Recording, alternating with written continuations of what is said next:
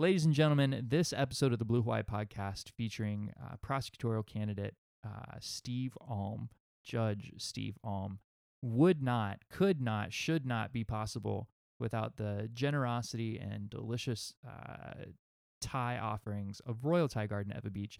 That's Royal Thai Play the song. Garden. Play the song. Which one? You know the song. I never heard a song about Royal Thai Garden, but I should make one.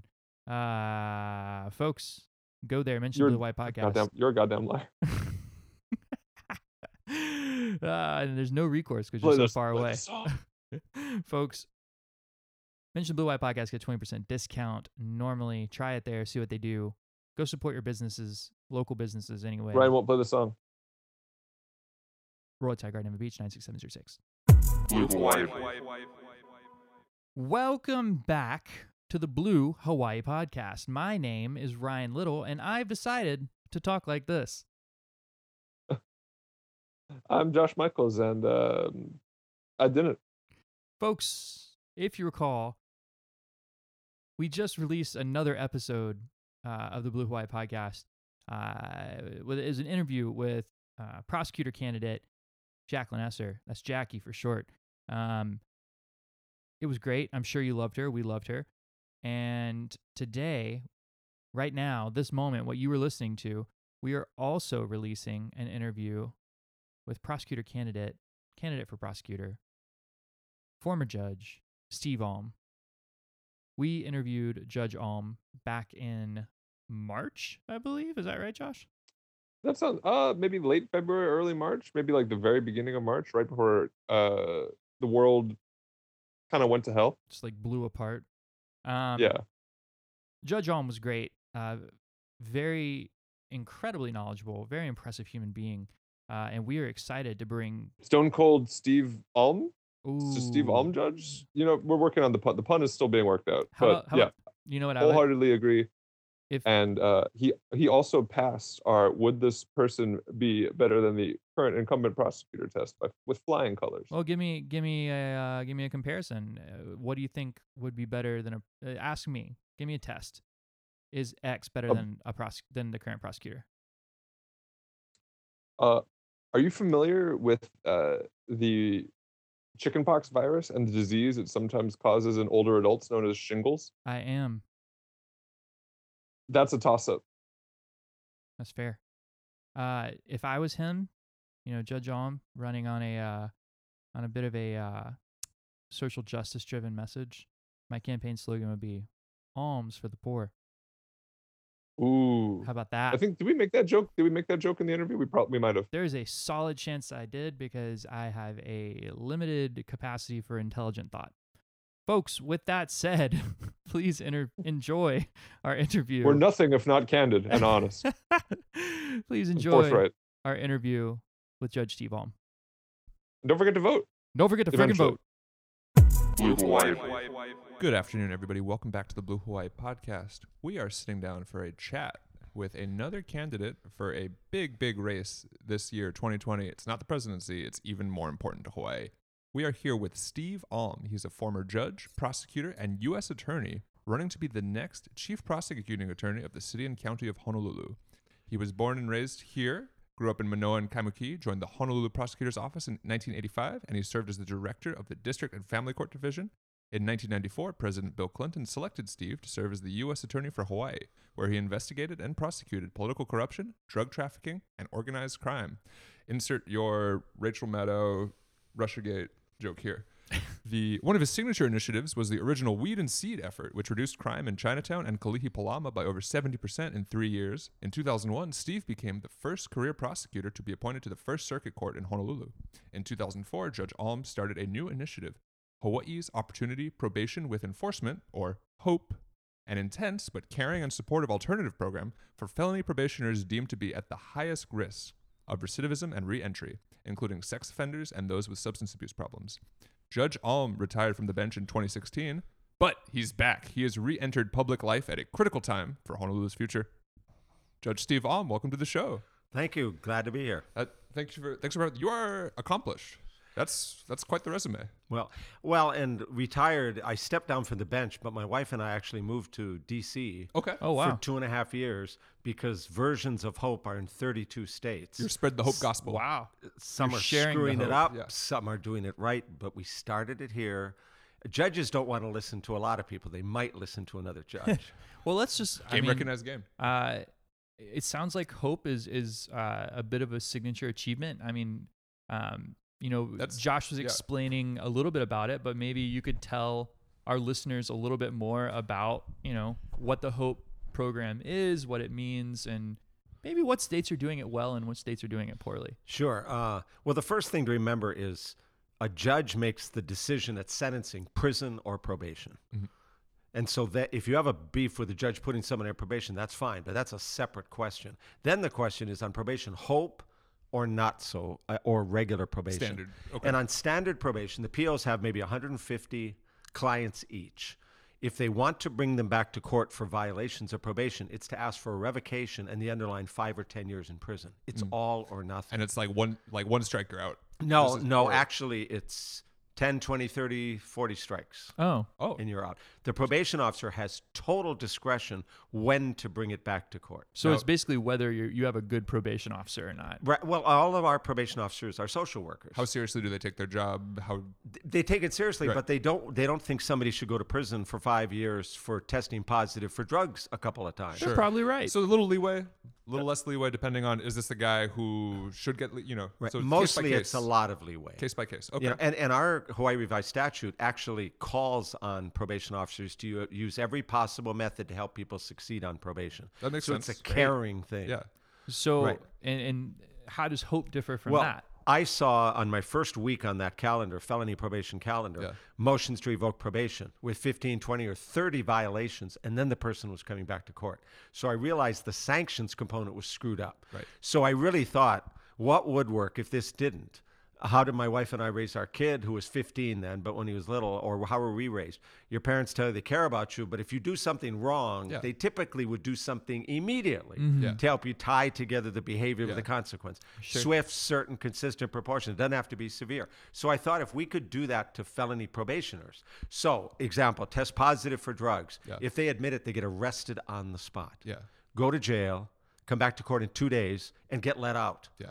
Because they screwed up by using, but they didn't lie about it. They didn't run away. Yeah. Mm. That's kind of the core basis of it. On, remember, on regular probation, I come to see you, my PO. Steve, you tested dirty for meth again. What's going on? I had a fight with my wife. I'm stressed out from work. Well, you understand if this keeps up next year, the judge might send you to prison. Got it. Don't worry, I'll stop. But Yeah. what does that teach me about the probation Avoidance. system? It, it's right. It's not serious. Yeah. I, I can handle this. And I'm told by my friends, nothing will happen for a year or two, no matter what you do. Well, and it sort of creates an arbitrary standard, right? Because some, you know, some POs might say, you know, eh, this guy's a real asshole. I'm only going to give him six strikes. But then the other person, you know, tells a really good sob story might get 50. And you never know, you know, I No got away with this. I got, yeah. I failed nine drug tests. So at 10th, what's that going to matter? But then 10th could be the magic number. And Well, And when it happens to the to the defendant, it's like that's arbitrary. Yeah, it's or always my a shock, PO is prejudice, or Yeah. he's having a bad Why day, now, the judge is a after jerk. all? Why Yeah. now? Yeah. Nothing happened the first ten Yeah. times. Or my friend and I both smoked ice last night, Yeah. but we're being treated differently Yeah. today. Yeah. That's not Yeah. fair. Yeah. So it's under it.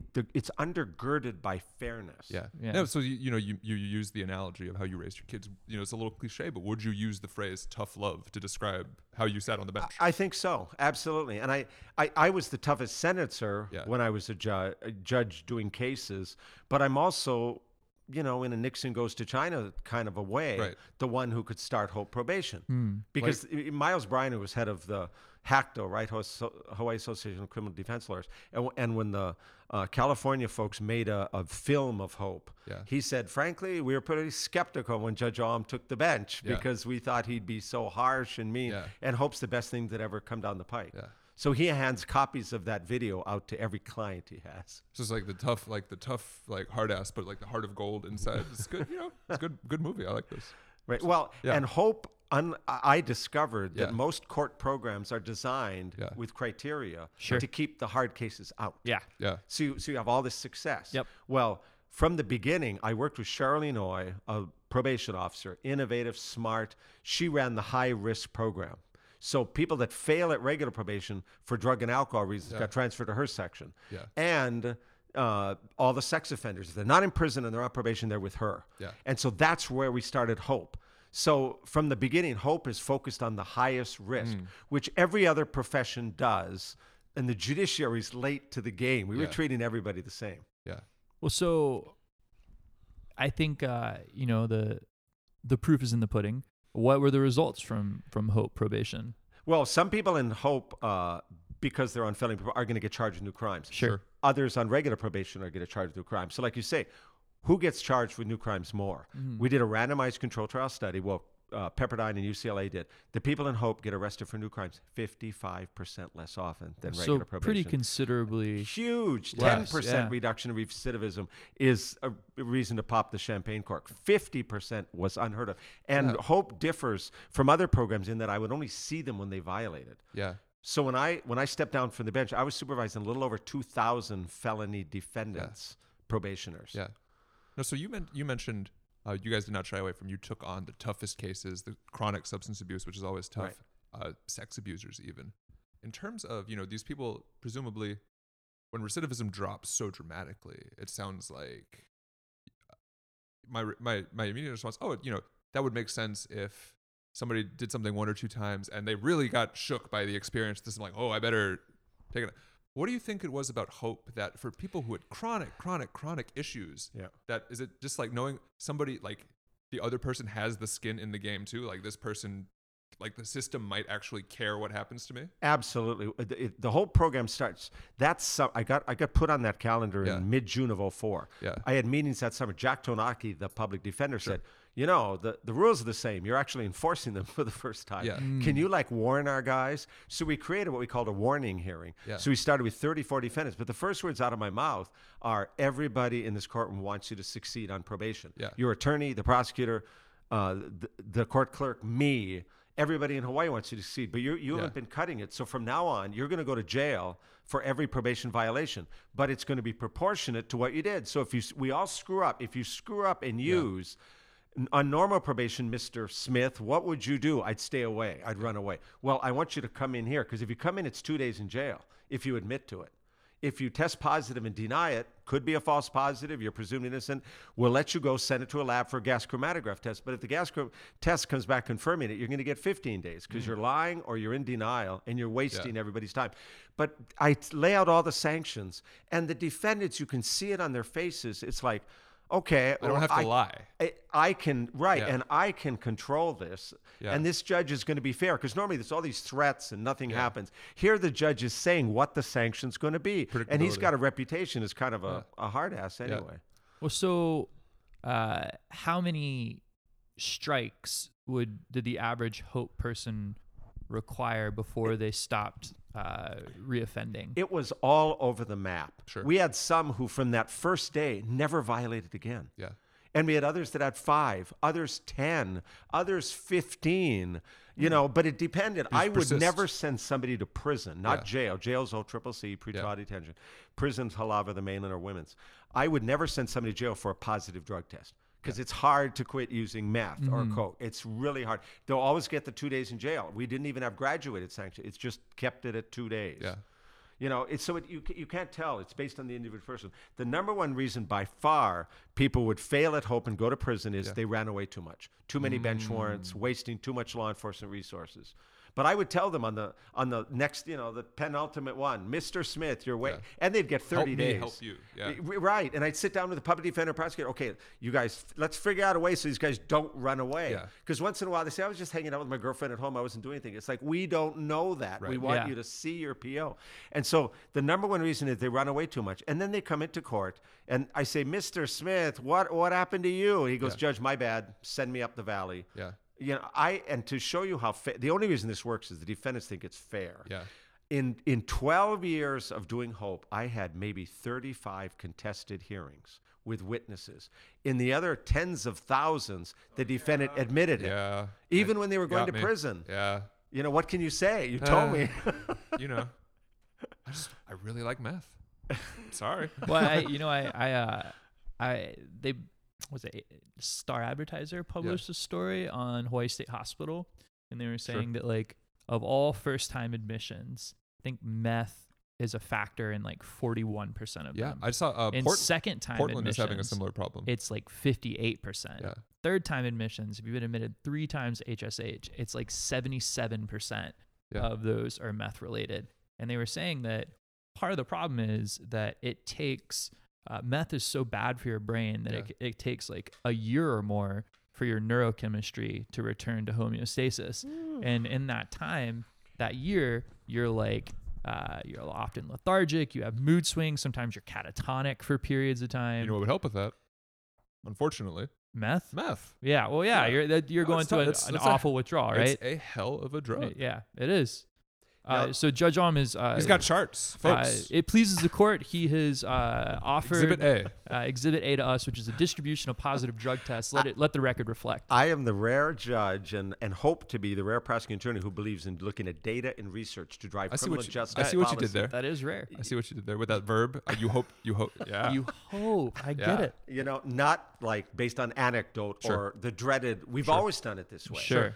So the randomized control trial study, there were 330 in the Hope study group, 163 in the control group. Of the people in the Hope study group, these were active drug users picked for this. yeah.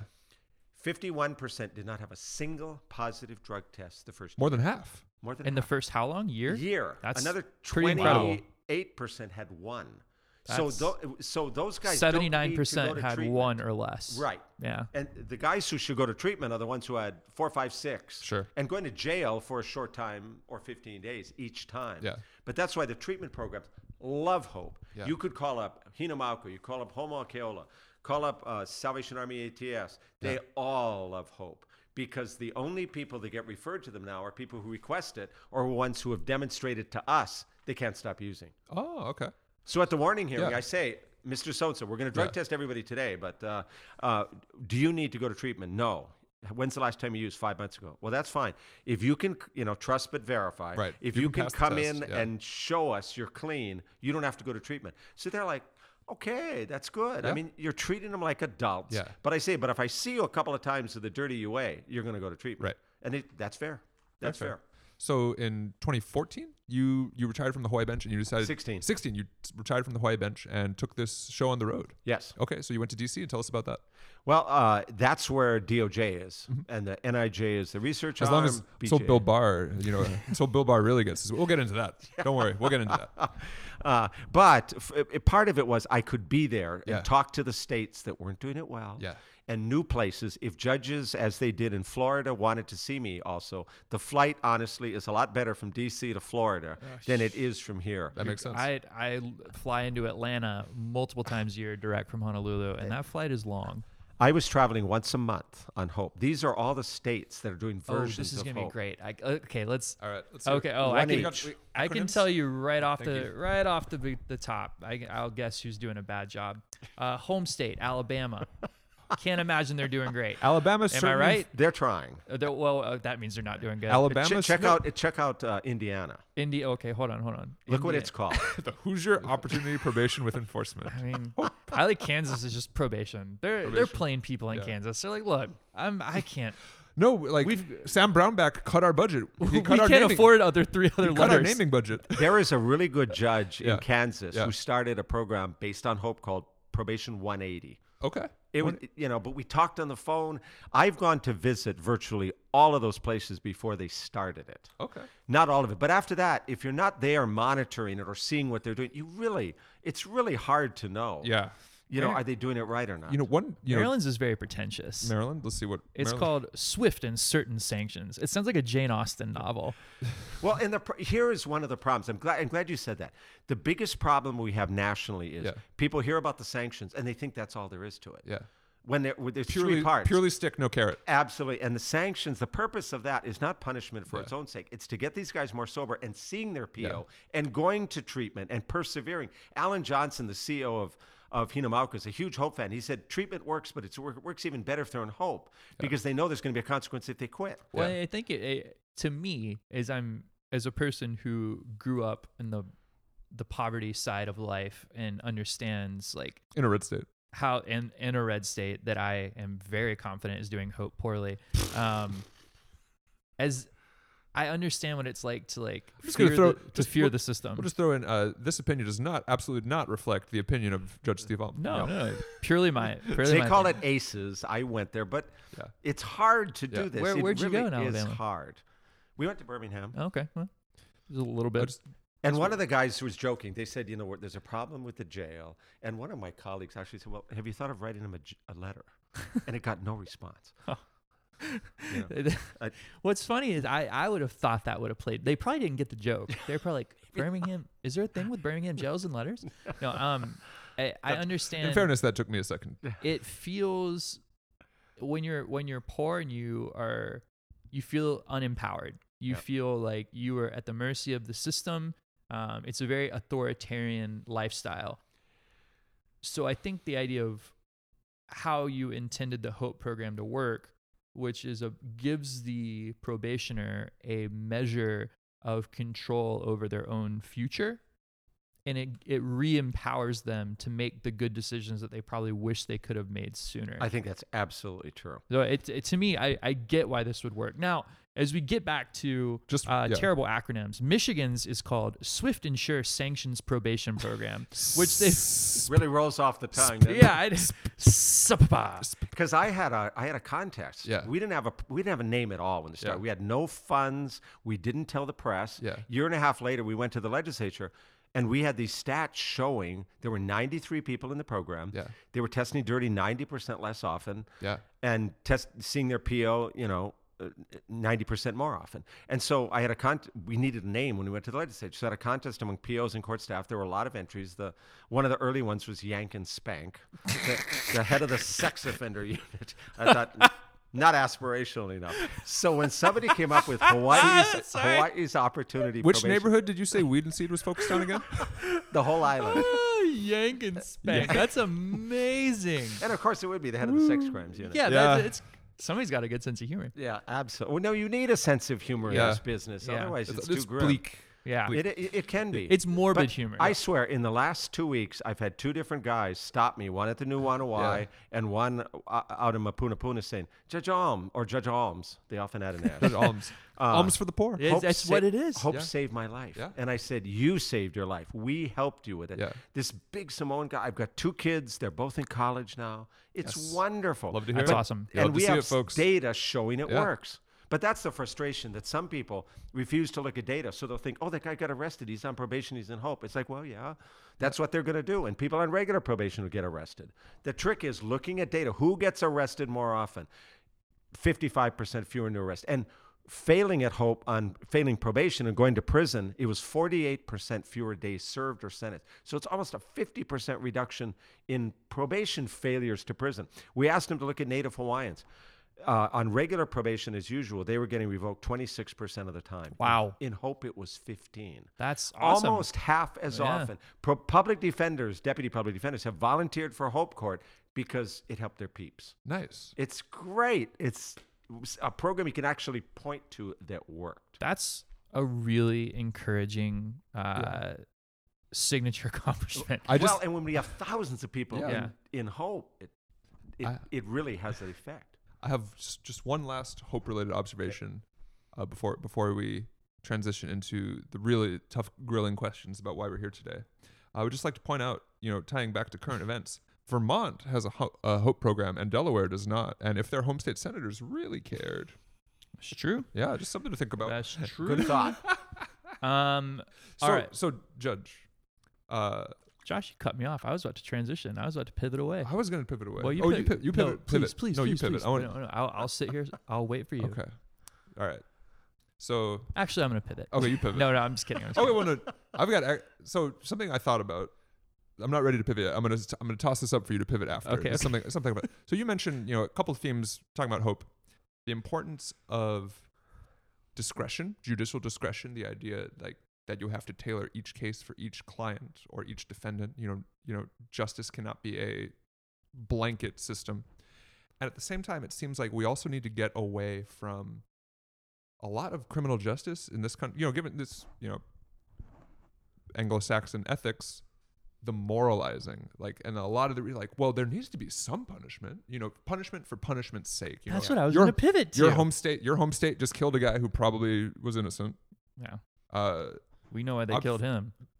luckily Hawaii does not have the death penalty, but so this that's a little beyond the the bounds of this conversation. But in terms of on the sentencing side, um, and on the probation side, you know, how do you feel about getting rid of mandatory minimums, opening up discretion, these sorts of things? Well, I, I'm I'm the rare candidate who I think who can talk about both Yeah. credibly.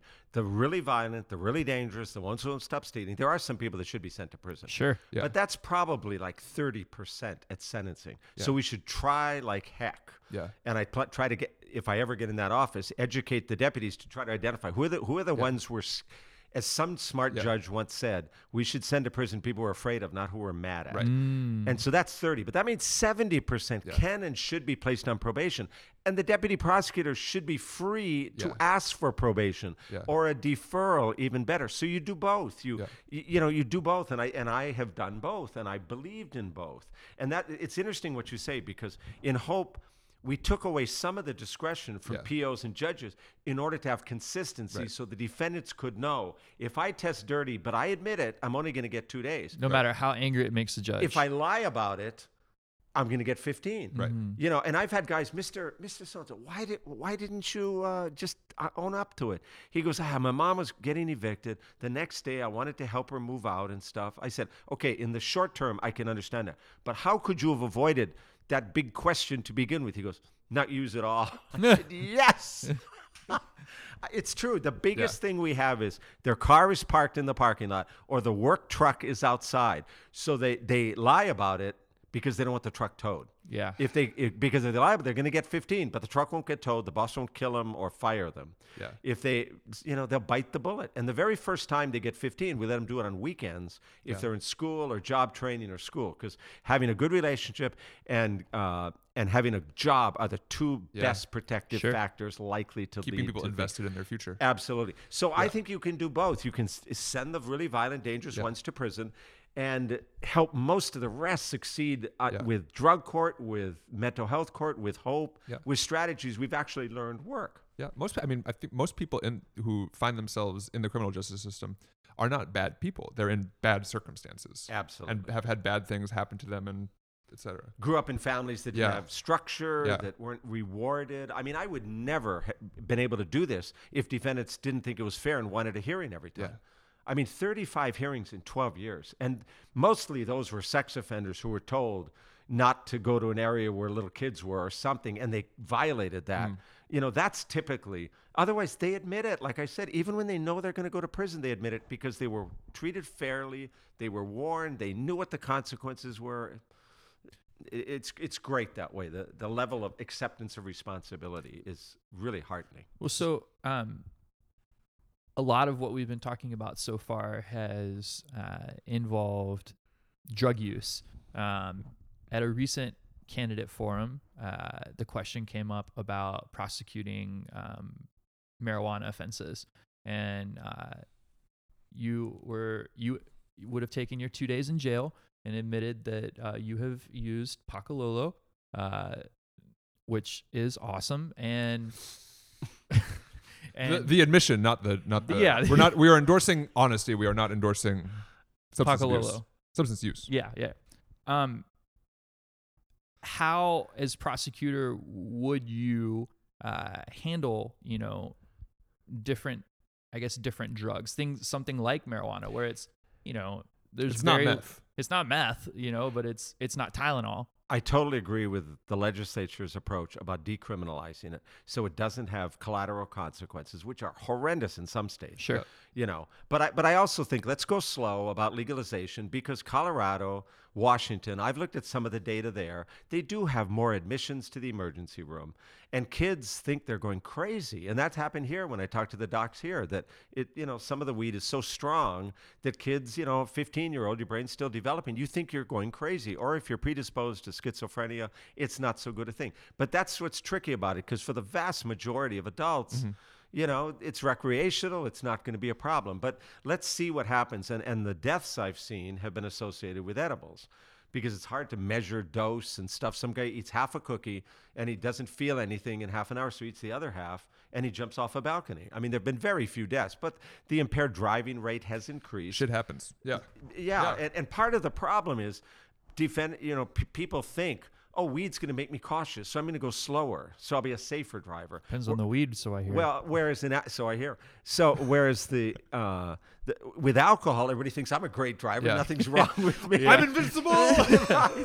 But that's the problem, and yet you're no no question with with anything, weed included. Your reaction time is going to be slower. Yeah. You're going to be impaired. Sure. So let's let's keep it slow. Don't have the bad, uh, you know. R- Leave it as decriminalization, and anybody these days who wants to get weed is going to be able to find a way to get weed. So Some things are, are true across the generations. you're, so you're sitting you're sitting in Washington D.C., our our nation's capital for now.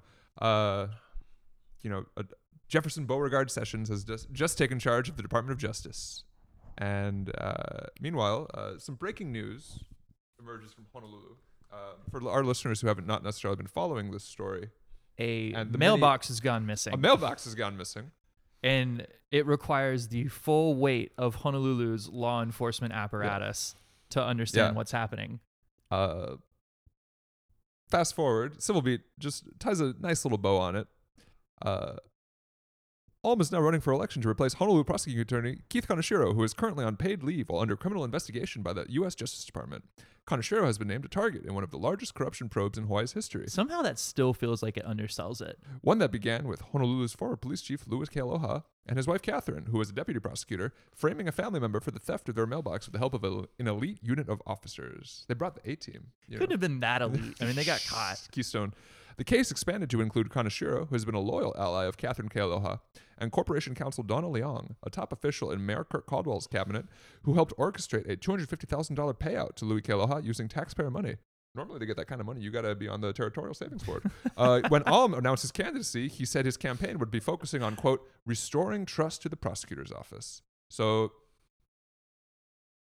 How does that work? yeah, like, so you're, you're sitting in DC, you're like, I, you think I want to, you know, I'm gonna jump in. I, you were, you know, were you planning?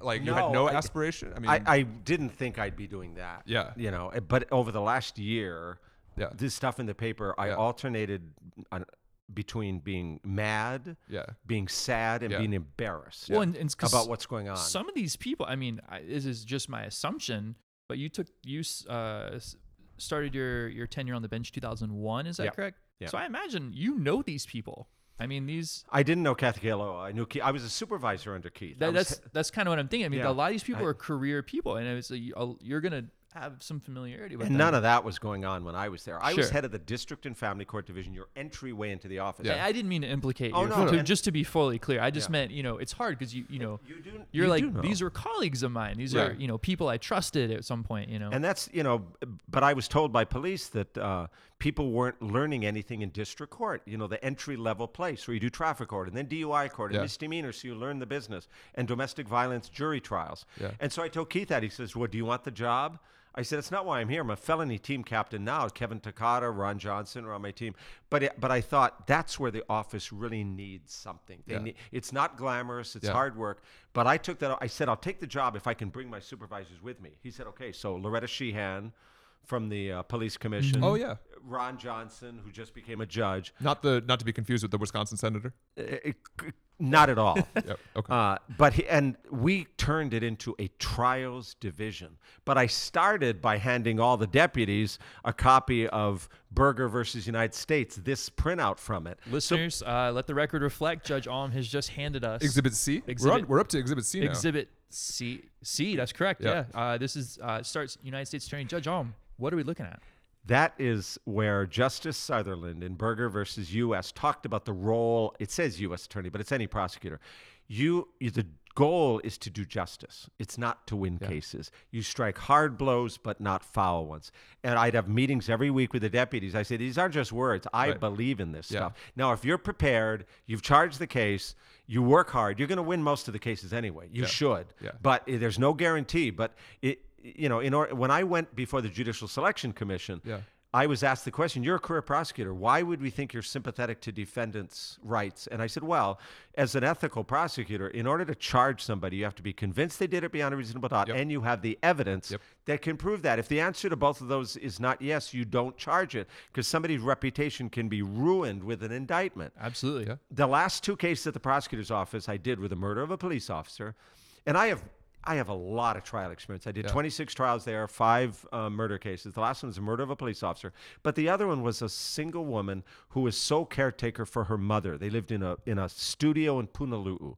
Mom had Alzheimer's disease. Every night the sun would go down. She thinks the world's coming to an end. She starts screaming. No respite care.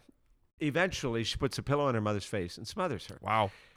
I read, and so I was given the case. They were, he was, she was charged with murder. I read the file. I interviewed people. I read her diary, and she had a nervous breakdown. Now, there's a provision in the law where even if you intentionally or knowingly kill somebody, which normally would be murder, but you're under the influence of extreme mental or emotional disturbance for which there is a reasonable explanation. And normally, as prosecutors, defense counsel bring it up when a guy who beats his wife for years finally leaves him. He thinks, if I can't have her, nobody can. So he Yeah. kills her. That's not so it's the law- bullshit. yeah. That so we beat that as prosecutors virtually all the time. Yeah. Not all the time, but um, but I told I went to see Keith Kaneshiro. I said, Keith, this is extreme mo- mental emotional disturbance. It should be a, a, a Manslaughter. manslaughter, Yeah. where probation's possible. Yeah. He said, no, it has to be murder. I said, Conviction rate is that a, is that he needs his stats or just he thinks doesn't want to change, thinks it ought to be murder. I said, well, you're gonna have to find somebody else to do it because I'm not doing it. And I discovered years later another deputy who I'd hired uh, as an assistant U.S. attorney. He offered it to him. He turned it down too. Wow. and that guy didn't tell me this till like a year and a half ago. But he then gave it to another deputy who subsequently became a judge. He took it to trial, argued for murder. Jury came back in 15 minutes with manslaughter. So that's, I told the Judicial Selection Commission that too. You don't charge somebody i- unless it's the right charge. And if you discover something before trial, you dismiss it or amend the charge. That's being an ethical prosecutor. Dan Foley's a retired intermediate court of appeals judge. Mm-hmm. He was the plaintiff's attorney in the same sex marriage case. He says, Steve is, was progressive before it was a thing. That was just being an ethical prosecutor. Berger versus United States is an ethical pro- is progressive.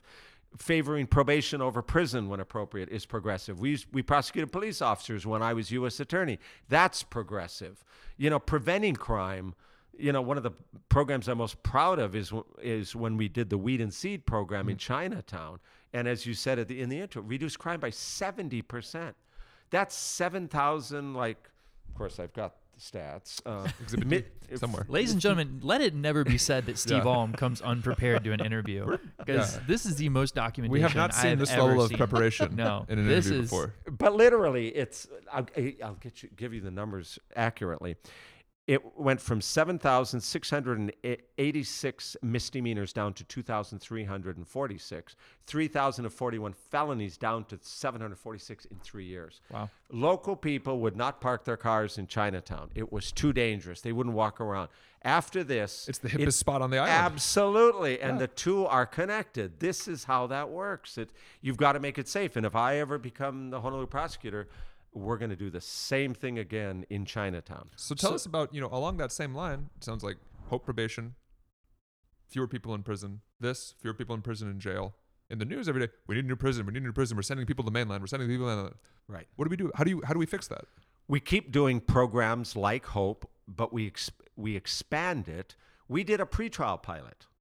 You know, somebody can't get out of jail. We have a horrible system as it is now. If people, somebody could be the worst meth addict, mm-hmm. but if you can come up with the two thousand dollars for the bail, Yep. and not supervised at all, not drug tested mm-hmm. at all. So we got to change free, that system. Like home home yeah, home it's, free. it's vacation. crazy. It's crazy. And so we've we've got to change that. But we got we did a whole pilot in pretrial. So if they can't get out and they finally get on supervised release, randomized control trial, stu- trial study. During the pretrial phase, the people in Hope pretrial got arrested for a new crime 42% less often than the other folks. They even got convicted of the instant offense 14%. And We're still trying to figure that out. Maybe the guy walked walking into court under his own power or her own power in civilian clothes and seeing people in the hallway maybe i don't know. You know we don't know what the answer to that is as opposed to the person being in court because they mm. were in custody mm-hmm. waiting for them. But i think we need to do programs that have been shown to work not what we've always done. We've got to be open for that. And if we can change things, I think we could release more people pre-trial Yeah. so they don't have to do that. So they don't have to be there. And I think we should buy the federal detention facility. I know the governor's finally thinking about that, which is great. It cost $170 million brand new 20 years ago. It's still in great shape.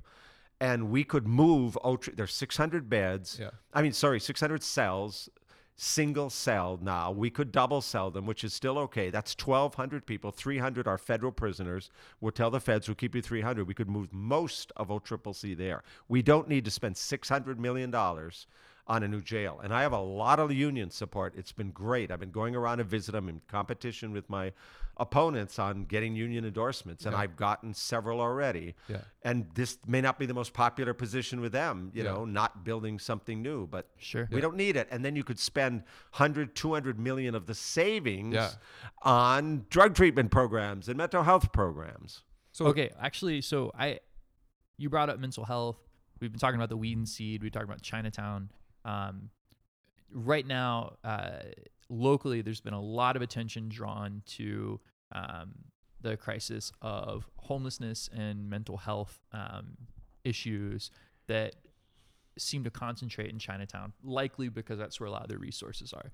Um, we've spoken about this with other candidates, how uh, the prosecutor's office sort of has to bear the brunt of a lot of mental health since we don't have social workers, Care. cops, cops and prosecutors. Exactly. basically. I mean, we, we don't have that uh, adequate resources for someone experiencing an acute mental health event, so we arrest them and we send them to jail, um, and then they come before a judge. So if as a prosecutor, you know, it's sort of as wrong as it is that the system works this way. It's part of the job at this point. So how how would you, as prosecutor, you know, manage that that sort of dichotomy between crime and punishment versus you know uh, people who've really done uh, people who are just you know experiencing like mental health events. Well, that's what we did with Hope. I mean, over the last 30 years, the mantra of the prosecutors is send them out of prison for as long as possible. Yeah. That's the best, highest use of a, a prosecutor. And I- stack them up, stat, stat, stat. doesn't make sense to me. Uh, but the question is, if they're going to get arrested, how can we help them succeed? What is the best way? And for a handful, it's going to be sending them to prison. They're hurting other people. They won't stop. But the average prison sentence, even then, is like two and a half years, three years. So they're coming back soon. And they need to be treated well inside. It's embarrassing. I talked to inmates. They said, I'd rather do my time in Saguaro in Arizona because that Wow. private prison has more programs Wow. than they have here, which is That's a saying something horrendous because they're to owned by say. CoreCivic and You're- they are awful. You're cut off from your family. Yeah.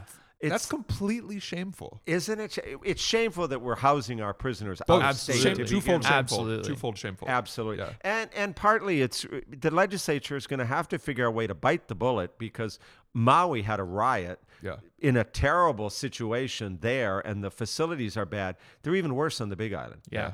H triple C. I mean that guy but more that guy overcrowded. killed himself like what two weeks ago. There's a the story about the gentleman uh, was housed in the prison on Big Island, slit his wrists, and then the POs, not POs, the uh, COs. COs there. Yeah, they they came in and they like made the other prisoner drag him away as he bled to death. I mean, it was like, it's tough. Well, the, I think the culture has Yeah. to be thinking about them leaving the prison from their first day in Yeah. prison. So we interviewed uh, Desmond Meade, who is uh, Time 100 most influential people of 2018, and he's the executive director of the Florida Rights Restoration Coalition, which um, gives felons the right to vote again and Mm. re-enfranchise felons in Florida. And he was saying, you know, like 80% of people in jail are coming back. You know, they're gonna be in your community again one day, and how you treat them Maybe you should treat them like while humans. they're there it Yeah. matters you Yeah. know it matters for the future because you know what you what you establish with somebody is their expectation for the future is what they're going to give you when they get out Absolutely. One of the fascinating things about Hope is 32 cities. Uh, Three or four states are using it now in prison to reduce their use of solitary confinement. They use the, this is the sanctions part. Yeah. So what they have is a hearing the same day, or sometimes in the cell block, and then maybe a, a definite time in restrictive housing, like five days for possession of weed or fighting, and then back to general population. Because what happens now is they misbehave, they send them to uh, solitary confinement, but it's open ended. And then, of course, people misbehave in solitary Sure. Yeah. confinement, so they stay Yeah. there. Yeah. There's no more worse group for recidivism than people that max out their sentence in solitary, Sure. then get out. There's no parole. They're not under supervision because they maxed out their sentence. They're guaranteed to commit a new Yeah. crime. They haven't Yeah. talked to people. It drives you crazy Absolutely. you know so so the idea is we got to be smarter we got to do programs Yeah. we got and and so to walk the walk because when i was a judge i would talk to employers all the time hire our probationers you know we'll drug test them for you we know you have people working for you who are using drugs Sure. they're missing work and so i always in all 15 years had either somebody on parole or felony probation in my courtroom as a volunteer because we have to i talked to my staff they were okay with it and Yeah. we never had a problem that we they were they were successful and it was good for them and good for us Basically, we need to pit bulls and parolees everything in Hawaii. What? You know, you don't watch that show. no. Have you seen this show, Judge? Yeah. Okay. Is it on A and E? It's. It sounds like it would be It's on on Animal Ant. Planet, I think. Oh. Yeah. Oh, I think I've seen a clip of that. Yeah. Yeah, yeah, yeah. yeah. Like, just treat them like real people. Treat them like real people. Get them invested. All right. So another uh, talking about progressive prosecutor um, ideas. Uh, one of the hot ones right now is ending cash bail. Where do you stand on that? i'm fine with it Be- because uh, you have people aren't being supervised it, it rewards the rich people the Mhm. people that don't have money it's $3000 the family has to go down put down the pink slips of the car give 300 bucks which they never see again Yeah. and worse people aren't being supervised at Yeah. all. So i think we should do both. And and i i that's one thing we should look elsewhere. Dc has a great pretrial services office. It's well funded they've been doing it for years but and honestly i think they have more dangerous defendants in dc Sure. than we have here and yet they have like a 90% show up rate a 90% no commit a new crime Dang. rate and they let out they don't have any cash bail either if people are really that dangerous hold them without bail otherwise release them So you would push to end cash bail then? Absolutely. But but you have it's a complicated thing. Sure, Because yeah. if you end cash bail, it means somebody gets arrested. You got to go see a judge right away. That means Yeah. we could have judges working at night. Yep. And then and then if the person's going to be on supervised some kind of supervision, you got to bulk up that supervision. If it's intake service center at the jail at OCCC, they're going to need more people. You're going to need good leadership for you. So it's not like you could do it tomorrow. Oh, we're rid of cash Yeah. bail. It, it's a complicated thing. You're, right. s- you're saying you would move to transition away from cash bail. Absolutely, because you can't. If you got rid of it, what are you going to do? Keep everybody in? Yeah. Yeah. And then the next time you see a judge is weeks away. OCCC would double in size. Yeah. I mean, you know, it- but- so it's complicated. But but that's the thing. I'm innovative. I'm open to new things, and that's what's hard about running for office. That Yeah. you don't want to brag about yourself. That's not local style. Yeah. You got to Yeah, talk definitely. about yeah, things. not big in Hawaii to brag but- on yourself. But on the same point of that, you know, politics in an election, if you go, if you know, and you're any, you're not casting aspersions on any, you know, reporters or political oppo or anything, but like, if you speak honestly, if you speak truthfully, and if you happen to say something a little awkward or say kind of the wrong thing, and People then, jump all over you. yeah, they hold like, oh, well, you said at the previous debate, uh, da, da, da, da, da. So, well, that's an advantage I have being being a tough being a career prosecutor, being a tough senator, and those Yeah. tough sentences were like for sex offenders. They were, there was a guy who had ripped off uh, elderly people on the mainland. Yeah. He was a a lawyer and a CPA, ooh, Ooh. and then Bad so he got sent to federal prison. Yeah. He escaped. yeah, He Came escaped. out escaped because if you get sent for five years or fewer to a federal prison, Club it's Fed. a camp. They, you know, they, they have a they don't have walls around it because most people going there are white collar criminals, Yeah. drug offenders. They don't want to be looking over their shoulders for the rest of their life, so it's cheaper. And then you have it next to a medium security facility, a real prison, so they can go work there and save taxpayers money by doing you know cleaning up kitchen. Anyway, he moved out to Hawaii. He got hired by the Salvation Army, who didn't do a background check, and he put him in charge of planned giving. So, Ah. needless to say, he set up a bunch of bank accounts on the mainland with one letter different in the name than the legitimate account here. So he got away with That's a this for a while. racket. Ripped off lots of people. Yeah. Came in front of me. I gave him three 10 year terms consecutive oh. and said, I, Mr. Janis, I trust you've ripped off your last senior citizen. Because he's a predator. There, Yeah. there aren't Yeah. very many like that. Yeah. But he's one of them. So guys like that need to go to prison. genuine sociopath. Absolutely, absolutely. Yeah. And at court, he was saying, "I want to help people and this and that." And it's like your record doesn't show that. Mr. Janis. But that gave me the the credibility to start programs like Hope. Because if people don't understand the probation system, they say two days in jail. That sounds like you're mollycoddling them. Yeah. They don't understand in regular probation. There's no jail. Yeah. There's no consequence. And people don't understand that. So when the people in the business get it, that's why law enforcement, the sheriffs, the marshals, the police, they all support hope Yeah. because they put more resource, resources at the beginning serving warrants. Then down the road, they don't have to investigate assaults and burglaries and car theft. So it makes sense. But it took a leap of faith Yeah. to start it. that makes sense. And you know, the people who say two days in jail, that's it. Like those people have never been to jail. Like Exactly. like you, Yeah, like two try- days Have you jail. heard of? Uh, have you heard of a little HBO series called Oz? Like, You should probably watch it and then like see how you feel about. Yeah. Well, and the two days are today. Yeah. You know, starting today. Yeah. Right. So you may miss Yeah. something tomorrow. Sure. Yeah. Yeah. And so I was in court once, and this guy who's son of a major organized crime figure Yeah. was put into Hope. And and the last several years on the bench, I would just do Hope all the time. I stopped doing trials. just your- yeah, just I was your- handling everybody Yeah. else. I got up to 2,000. So this, so if I looked at the pre-sentence report, and if I would have sent the person to prison, I tell them that at the warning hearing. Yeah. So we do. We usually do it in groups of eight or ten because one, it's more efficient for court time, but it also sends a message: you're going to be treated just like the person next to you Yeah. Which is so fair. And so he said to me, you know, Judge, I said to him, Mr. X, uh, he's doing well now, so I don't use his name. Mr. X, uh, you've. y- y- Everything I've, else I've said to everybody else about the two days, 50 and 30 Yeah. applies, but the 30 doesn't apply to you. If you run away even once, I'm going to send you to prison. Beca- because your record shows You are a flight risk. Exactly. And you've committed these felonies. Yeah. I'm not and the best predictor of future behavior is past and current behavior. You guys all believe in that. I know it. If you lent some guy some money and he didn't pay you back, regardless of what you're going to do to him, I guarantee you're not going to lend him money again. Yeah. They, they go, you're right. So then he says to me, Well, Judge Alm, what if somebody did perfectly in hope, not a single violation? And after I thought to myself, damn it, I should have thought of that years ago. I said right then, well, we have a pretty long probationary period now. It's four years for almost all crimes, or five at the time. I said, if somebody can go two years without any violations, I'll terminate their probation. That seems fair. Yeah. And, and he goes, would that apply to me too? And everybody in the court laughed. I said, yes. two years later, he's standing in front of me. And I said, Mr. X. and he goes, it. Judge, um, I'm amazed. I've been a career criminal since I was 15. Now I'm married. I have a kid. They're rehabbing the, I guess it's Manele Bay. This was in 2011, the oh. hotel, and putting in all new AC. Yeah. I, my boss wants me there Monday through Friday. I said, Mr. X, you did what you said you did. So as of today, I'm terminating your probation. You're on your own. You're free. Everybody in court. That's got to be a good feeling. Yeah. It was wonderful. Yeah. And so 2014, Dr. Hawken, who did the first research, came Yeah. back to do follow-up research. How did people do when they were off probation? Yeah.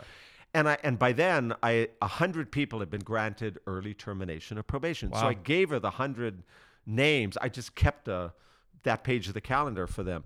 She ran them through the computer. Not a single one had been arrested for anything. That's excellent. So if you That's can incredible. go two years showing up for every appointment on time, Yeah. not drinking, not using Yeah. drugs, uh, paying your restitution, you've really changed your life. Yeah, absolutely. And so by the time I got off the bench in 16, we had three or four hearings a week because the public defender started looking at Who would be good upcoming guys who's yeah. near two years. Yeah. So sometimes they'd come in in a year and I'd say, that's mission creep, guys. We're, let's keep it at two Yeah. years.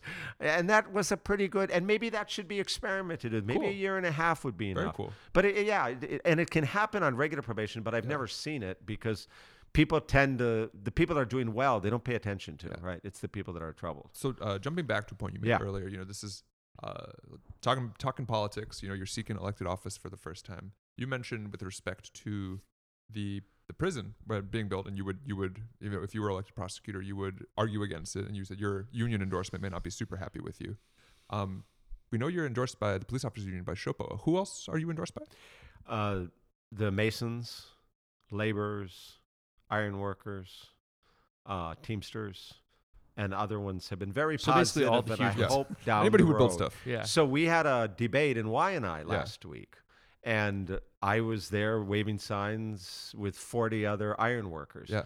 And it's funny because, you know, uh, my my background here, I told the the crowd when I started that my competitive uh, results on the Waianae Coast have been mixed. I had my best high school basketball game. I got 18 against Nana Nanakuli, You played for Kaimuki? No, or uh, for Uni- University Lab School. University Lab School. Okay. UH But Lab. my second fight was against Mark Ibanez, who was a very good fighter and with a very successful pro career later. Wait, so you were a boxer? An amateur boxer Whoa. after high school. How I assume- why did this I not make it into the bio? I assumed this was part of the basketball You game. thought fight was a somebody took- metaphor. somebody took Yeah. like somebody took exception to to uh, what was your nickname? Did you have a nickname? Uh, no, I Uh, to, well a player to the from, amazing arm. a dropping, player like, from dropping- Roosevelt once punched me d- after I stole a rebound away from him in a high school game. No, but after From the high Washington school, style? I needed a sport. I was working nights at Dole Cannery. Yeah. I worked four summers at Dole Cannery. Uh, so I needed a sport. So I went down to Kalakaua Rec to learn how to fight. And that's where the pros trained. That's where the amateurs trained. Oh. So funny, the first time I ever went to Oahu prison was for a fight. You know, because we they had guys from the outside fighting each other for. oh, I, guess thought you meant you got arrested for fighting. I was No. like, this guy's bad. entertainment of the prisoners. Oh. But the second fight was out in Waianae against Mark Ibanez. who- Wow. who's that didn't end so well. Right. So I'll take the fifth. He got that. walked on out. So, so, the, um, so the, a question we've gotten repeat, and we're, we we don't mean to cause any uh, uh, acrimony between between you and your endorsees, but a question that has come up over and over from our listeners um, when they hear about Shopo. You know, Shopo's been in the news a lot lately. Yeah. Um, especially, you know, you mentioned previously your you were obviously the prosecutors and the police need to have a working relationship. It's a Yeah. necessary part of the day to day job. Yeah. But we've seen especially um, Shopo uh, news reports, you know, problems with the new police commissioner, making you know making difficulties for her, et cetera. How do you balance? I guess question one is what would you say to assuage our listeners, and question two would be how do you strike that balance? You know, we've seen all throughout the scandal what happens when the prosecutors and the police are too close, close beyond the working relationship, and how do you how would you how would you manage that? Well, it's got to be professional, and they know. And I said to them when I interviewed with them, because I was in competition with my you know opponents for Sure. for their. That's the first and foremost endorsement you want because you work Yeah. with these guys all the time. And I said, you know, they're police shooting boards, there are other things, and people are, you know, it's going to take its course, but they're going to know if we looked at it. Yeah. I put the very top people on it, Yeah. and if the person is, if the police officer is guilty, we're going to charge him. Yeah, And I've done that before. We, there was a, a sergeant, Clyde Hayami from Pearl City Station. If a guy hit a cop out in the street, when they got arrested and brought to the station, he'd go in the cell and beat him up. And he did this for years. So we got anonymous tips to that. So we investigated that. And it's really hard because that's who Sure. the guys you work with. You've got to treat them like other suspects Yeah. and come in heavy and hard. And we did that. And I told DOJ, Main Justice, you know, do not try to, you know, exercise any control over it. U.S. attorneys are pretty independent. Yeah. I said, we want to do this Yeah. I'm local. I'm from here. I was a prosecutor. They know me. It matters Yeah. if we do it. And so we prosecuted him. Another guy gave Frank Moon um, his drug enterprise uh, private information from his job. We prosecuted him. He went to prison for like 12 years. You know, and so they know I'm going to do what I think is the right thing. They may like it, they may not like it. They just know I'm a test trusted leader. And and so when it comes to uh, you know who to endorse and stuff, I think they you know as they said to me, we would never make somebody chief who had been a motor patrolman for four years or five years. It- you know, you got to be a sergeant first. You got to be a lieutenant. I think their rules say you have to be at least a captain hmm. to become chief. And so, no offense to my, you know, all my opponents, but I don't think any of them have ever supervised any other lawyers. And you got to hit the ground running for a troubled office. So Shopo will know I'm going to do the right thing, uh, whether it, it means they get charged with a crime. And and even when we prosecuted those cases, a lot of police officers would stop me and say, "Oh, we're so glad you prosecuted that guy. He makes us look bad." And if if you report him, Yeah. you might come in for some heat. And if you don't report him, you might get charged for it. you can't win. You can't Yeah. win. So it leadership has to set the tone, saying Yeah. we don't bring up, we don't beat up prisoners. We treat them with courtesy and respect, and then we work with the prosecutors to get them prosecuted and hopefully convicted. Now, in terms of, and this is this is, I'm not I'm not trying to be like Socratic method or, or like sneaky with this. I'm genuinely curious because I'm I'm not sh- clear on just the day to day working relationship how it might work. Yep. If you as the prosecutor see something is going on down the street with the pol- if something is not above board, something is not kosher, and you and you notice it, what is your course of action? Where do you go? I would talk to the chief investigator in our office about this.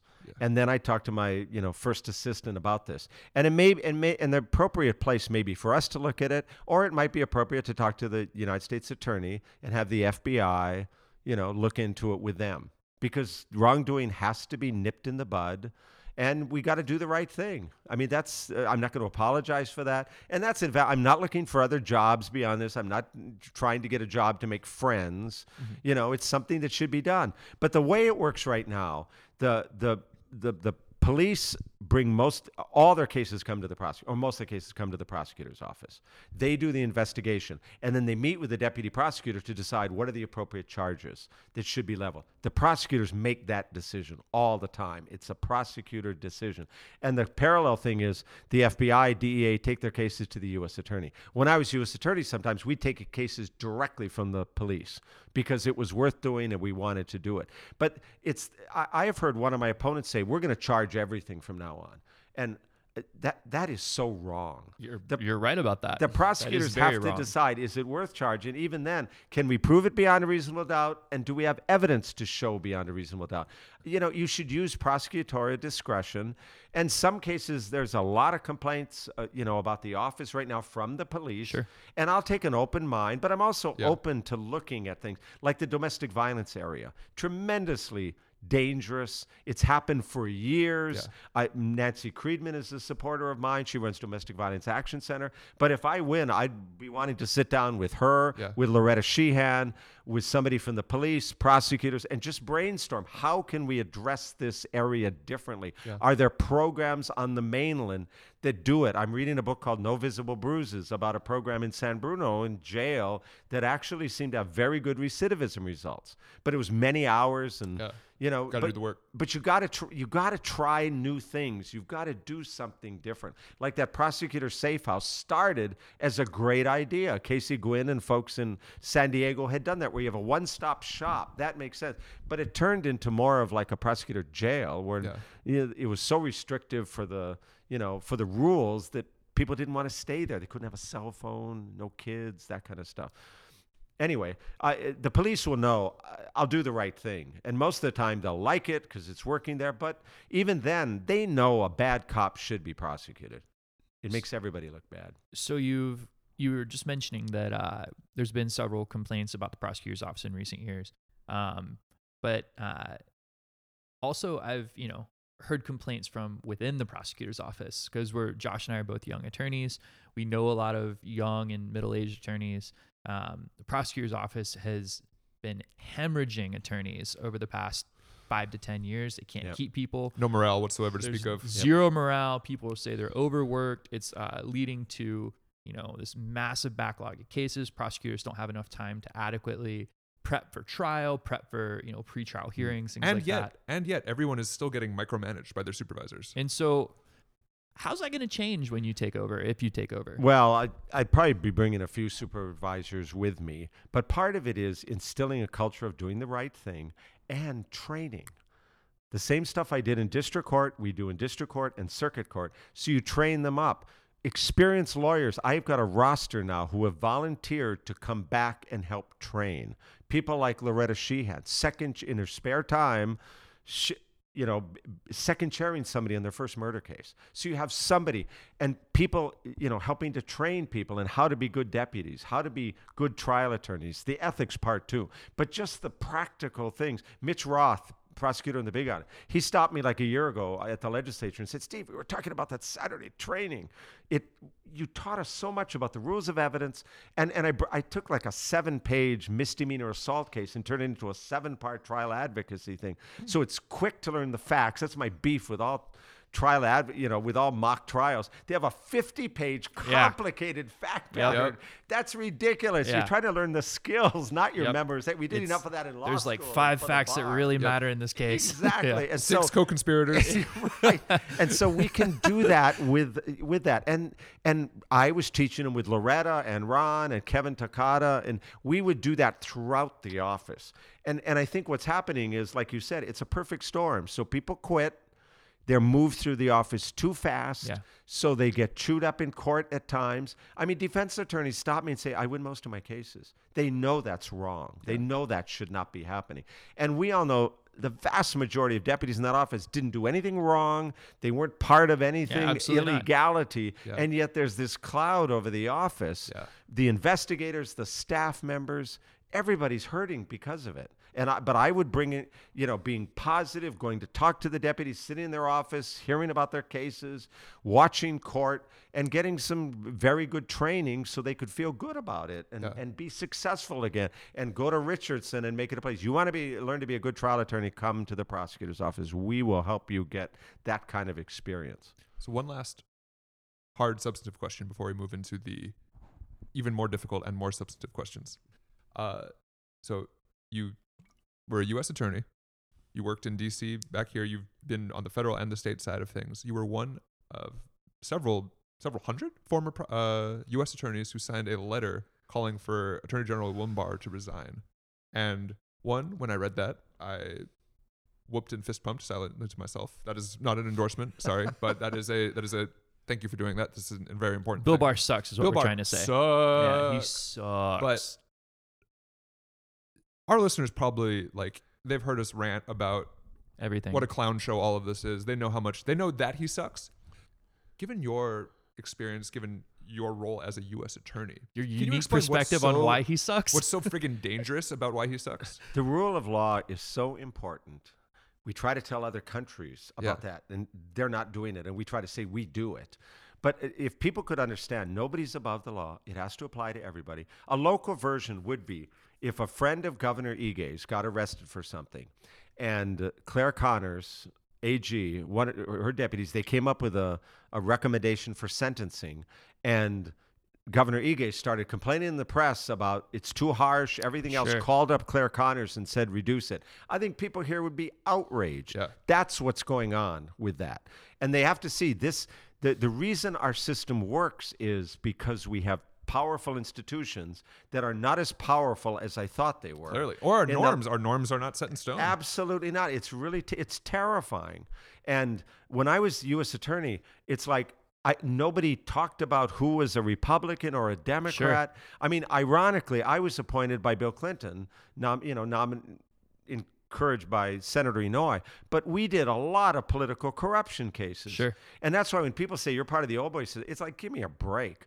You know, I see that as status quo Yeah. and You're not like, I was being locking the old boys away. I- ex- that's Yeah. exactly right. And so you you know go ahead and tell that to Danny Kihano, you know, to Milton Holt, to Andy Mirikitani, to Gary Rodrigues. I mean, for you know Danny Kihano, I said he went from the state house to the big house, right? I mean, we prosecute, and they were all Democrats. So I'm sure Linda Lingle was happy with all of that because we made her campaign commercials for her, running against the corruption in the Democrats. But that's because they had all the good seats. You need the rule of law so people trust the system. And you got to prosecute other prosecute, maybe even other prosecutors need to get prosecuted. Well, all right. You've made it through the easy questions. Now here come the hard ones. Lightning round. Lightning no. round. Josh, do you want to begin? Who is worse? William Barr or Vince Lombardi? William Barr. William Barr is worse than Vince Lombardi, and that's saying Who has- something. who has caused you more- Because uh, listeners, you didn't hear ahe- uh, before we started recording. Judge Alm identified the Minnesota Vikings as his favorite football team. I guess would uh Aaron Rodgers Aaron Rodgers probably would I could probably should have kept it contemporary, but that's okay. All right, your turn. Um, craziest case you ever prosecuted? Well, I think one of the most challenging one was we had a, uh, uh, as a judge, uh, what, what used to be called enhanced sentencing, where the judge would double the sentence. Sure. Well, the U.S. Supreme Court said can't do that anymore. Yeah. And so I had, uh, and and so w- because I had done that, the defendant had to be retried on a sentencing part, and my was the only one that had happened several years before.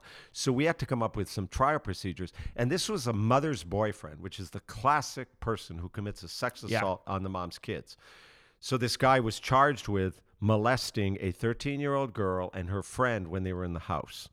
They testified they put the dresser drawer in front of the door to keep him out at night so it would knock it over when they knew he was coming. Oh. So he had he got convicted. The jury believed these little girls when they testified.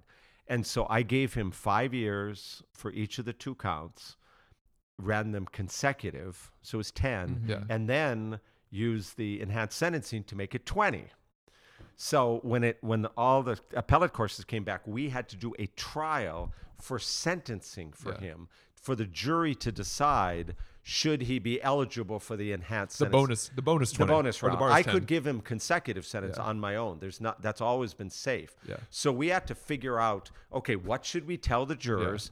You know, and we so we came up with stuff about he had been convicted in the past, and then only one of the girls was willing to come to testify. And it was so hard for her because she had kind of leaned her head against the witness wall because she didn't want to look at him. Ah. and then she finally looked at him. But the, the she ended up testifying. The jury convicted, well, not convicted, but said yes, he should be eligible for enhanced sentencing. They, and they do it that way, so the jury's not sentencing him to Yeah. prison. They give it the the authority back to me, and I did it again. So I gave him the 20 years, and it survived appeals and stuff. But it was weird having to do something a, a procedure for the first time. It's like I did the first jury trial, the first trial in Honolulu for DNA. Huh. And so that was in, a guy in Maui, Rich Priest, had done it earlier that mm. year. But I, I did the first trial in a murder case, and it was in a murder case, and it was successful. But it was very interesting trying something new like that. When, but that's part of the deal. Was this before or after the debut of like CSI and all that stuff entering the national consciousness? Long before. Long before. And, and so that's the problem for prosecutors that the jurors are used to CSI Sure, and everything yeah. being I think we a- solved immediately. We've got we've just got a big database of everyone's semen, and we just know where to look, and that's it. exactly. Best attorney that you ever saw uh, In action. In action. Well, uh, I think the best, well, in a, in a trial here, Sure. probably somebody like uh, Howard Luke was probably the best prosecutor. Uh, John Edmonds is very good. He doesn't do as much criminal cases anymore, but Howard Luke probably. A, a lawyer who's done great work on other things is Neal Katyal, you know, who, who did the argued the some of these immigration things on behalf of Hawaii. Uh, somebody I'm sure is angling for a Supreme Court seat if Democrats ever go back in. Uh, well, this is a good a good question about uh, what do we do now that the uh, fiction of an apolitical judiciary has uh, moved beyond us on the national stage and presumably the local one as well. Well, I think no. I think people. Uh, we have 10, 10 year terms as state circuit court judges. The feds have lifetime. So I think most of the time you're going to get a straight. I think the the judiciary has been kind of a shining light in many ways nationally in the last several years. Kind of calling the bats, balls, and strikes as the way they, they view it. I think the judiciary judiciary's done pretty good that way. We'll see how people do down the road because they absolutely should not be letting their politics get into this. Tell the Federalist Society. Yeah, well, they haven't endorsed you yet, right? No, that's, No. Not, that's not on the table. but it is funny nationally the republicans maybe because they've been seen as tough on crime have made some efforts to be smart on crime too the group right on crime mm. Actually they love things like hope probation Huh. yeah, because saves money. you know and, and a place like texas Yeah. decided let's not build another prison let's do halfway houses let's do residential treatment they still have such a huge system Sure. it's a problem but they can be they can afford to be a little more uh, flexible and innovative When it about gives CoreCivic things. cover too, right? To be like, yeah, we don't just always want you know quote unquote repeat customers. We're We're okay if a few of them yeah, get out. Right. Now, we've got to stop sending people to prison, but we've got to figure out, try more innovative things so they don't go there to begin with. But down the road, I would love to see, since we have such great results with Hope, it's on probation now. It should be Hope pretrial. Mm. It should be Hope probation. It should be Hope in prison for It should be our de facto rather than absolute, yeah. and then Hope parole so they don't come back as often. Excellent. Um, well, we could keep you here all day, but we we do have uh one final. Well, a few, but just really, really Oh, you favorite got one more? favorite thing to watch when the Minnesota Vikings aren't on television. Uh, I like Homeland. Okay. Okay. Okay.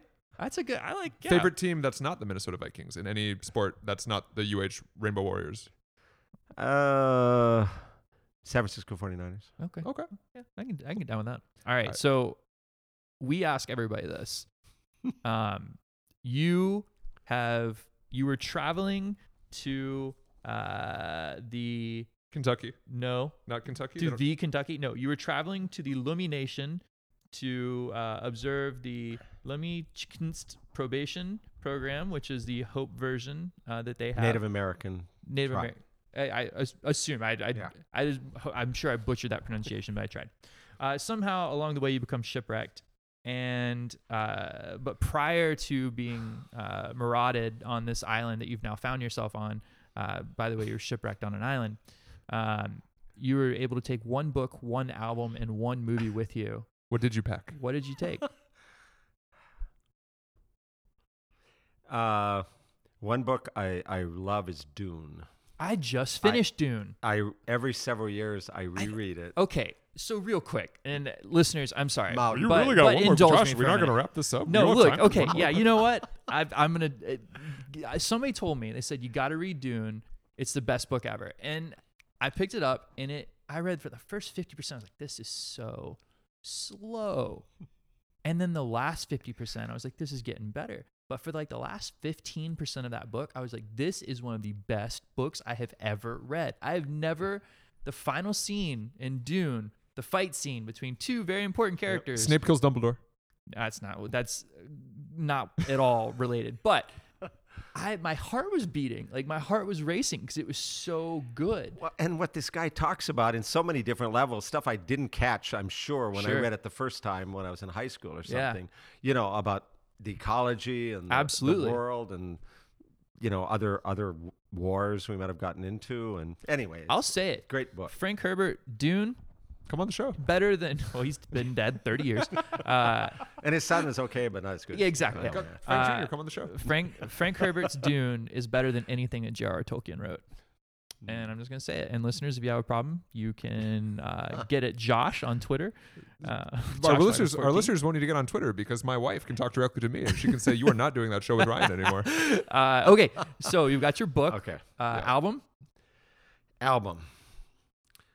Well, current stuff I like uh, Ed Sheeran. Okay, Perfect stuff. For Yeah. really old stuff, probably Beatles. I mean, you can't go wrong. with Let It Be. Yeah. You know, Long and Winding Road. Okay. Okay. I used to Lead me listen to your door. to the cannery. I remember. That's, that sounds really, actually, very relaxing. Don't leave me standing here. Bring me, bring me to your door. I'm just saying. I mean, timeless. And Okay, movie. What was it? Movie. I, I like a lot of action stuff. Okay. I'd, I'd probably go with Gladiator. Oh, Gladiators, phenomenal movie. I mean, Well- R- Russell Crowe's magnum opus. Every, it's all been downhill since then. It's Unfortunately, the best of Russell Crowe. Yeah, it's, I mean, it's the best of a lot of people. if we're being honest, this is a fantastic movie. All right. Uh, Cinderella Man. Cinderella Man. oh, Cinderella, Man. Was, Cinderella Man. ter- uh, Beautiful Mind was also Beautiful Mind was good. Did you ever watch Master and Commander? Far Side of the Sea? yes. I I had it on on TNT, the edited version, and I fell asleep like half an hour I in. I think I fell asleep that movie like seven times. But I guess it wasn't that good. It was, I mean, very well done, but Um, moved a little slow. But sorry. Paul Bettany, right, was the Yeah, ship's cap. that's know, correct, The, yeah. doctor or whatever. Um, Judge Alm, thank you so much for coming on. Uh, any final thoughts, final message, remarks, things you'd like to say to listeners? Anybody listening? What's your favorite restaurant in Honolulu? Oh yeah, shoot! What's your favorite restaurant in Honolulu? Oh God, that's hard to pin Yeah. down. Last, n- not last meal, but go to you know, date night. What's your go-to date Fa- night meal? fast. My wife and I have been married 40 years. Okay, Probably congratulations. Hy's or or Ruth's Chris. All right, that's great. But we like we go to Gyotaku, Absolutely. Grace's for a plate lunch. I went Okay. to University Lab School, so they were across the street as Yep. a wagon, Ooh. starting like ninth grade, sneaking off campus. Not bad. you know. You'd ended Anyway. up in a Hope program. Actually, you wouldn't have. could. You invented it. Uh, anyways, uh, ladies and gentlemen, Judge Alm, final remarks. Uh, just that uh, this is a real important race, as you guys have talked about, and partly it's because the people don't trust government; they don't trust the prosecutor's office, and that is job one: restoring trust to that office. And if I'm given the chance, I will do that. And I have a proven record of being teaching prosecutors to be ethical, teaching prosecutors to do the right thing will make justice the main thing, not winning cases. But I also have a proven record of reducing crime, like with weed and seed, and you know, being creative about it, innovative. It, nobody ever accomplishes anything by themselves. It's always a team effort. And I, if I get a chance to do that, I will try to give it my all, so we can reduce crime and we can be, bring people's trust back into the system. Ladies and gentlemen, Judge Steve Alm, candidate for Honolulu prosecutor. Uh, Or alms. or Judge Alms. and Yeah. I'll I'll just say It's so true. the podcast stands in recess. Blue Hawaii.